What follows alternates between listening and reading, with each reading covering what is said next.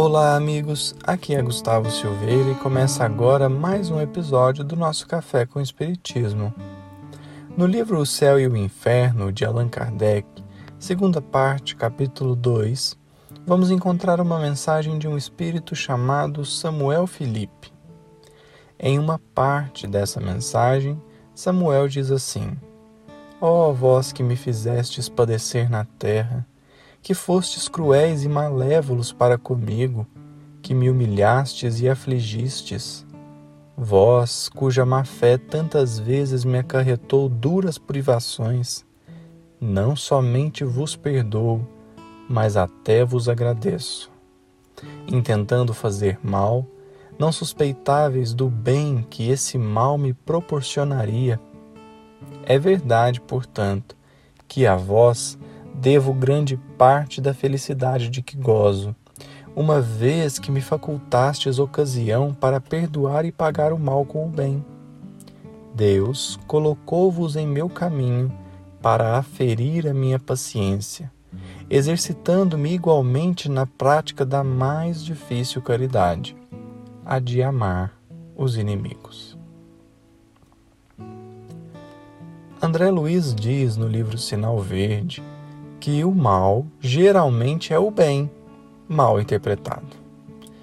Quando Samuel diz, intentando fazer mal, não suspeitáveis do bem que esse mal me proporcionaria, ele confirma a fala de André Luiz.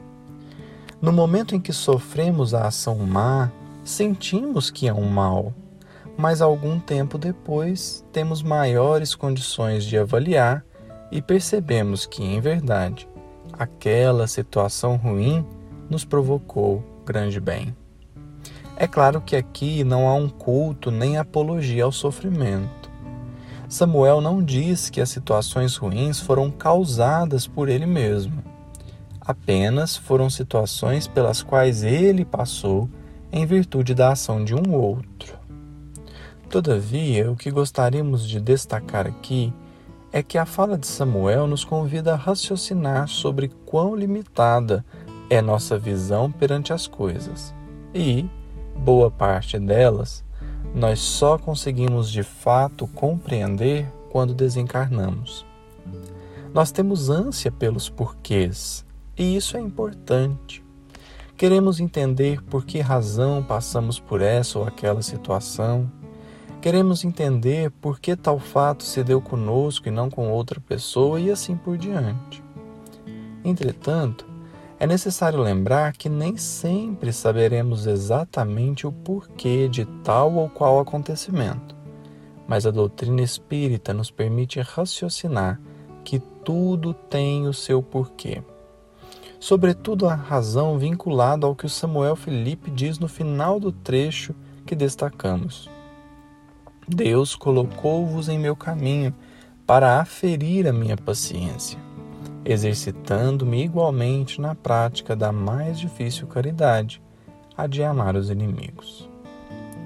Amar os inimigos é a caridade mais difícil porque nos pede um alto nível de obediência e resignação.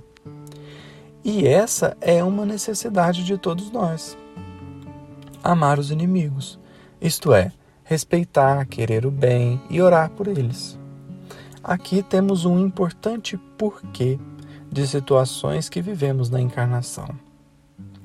Como Emmanuel vai dizer, na fase deficitária de evolução que ainda nos caracteriza, precisamos do amigo que nos encoraja e do inimigo que nos observa.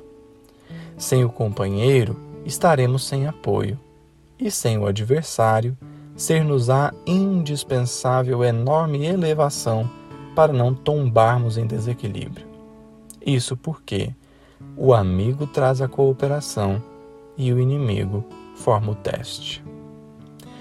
Na busca pelo cultivo e fortalecimento das virtudes divinas em nós, é importante que passemos por situações que nos permitam alimentar suas raízes, a fim de que elas se fixem cada vez mais no nosso coração.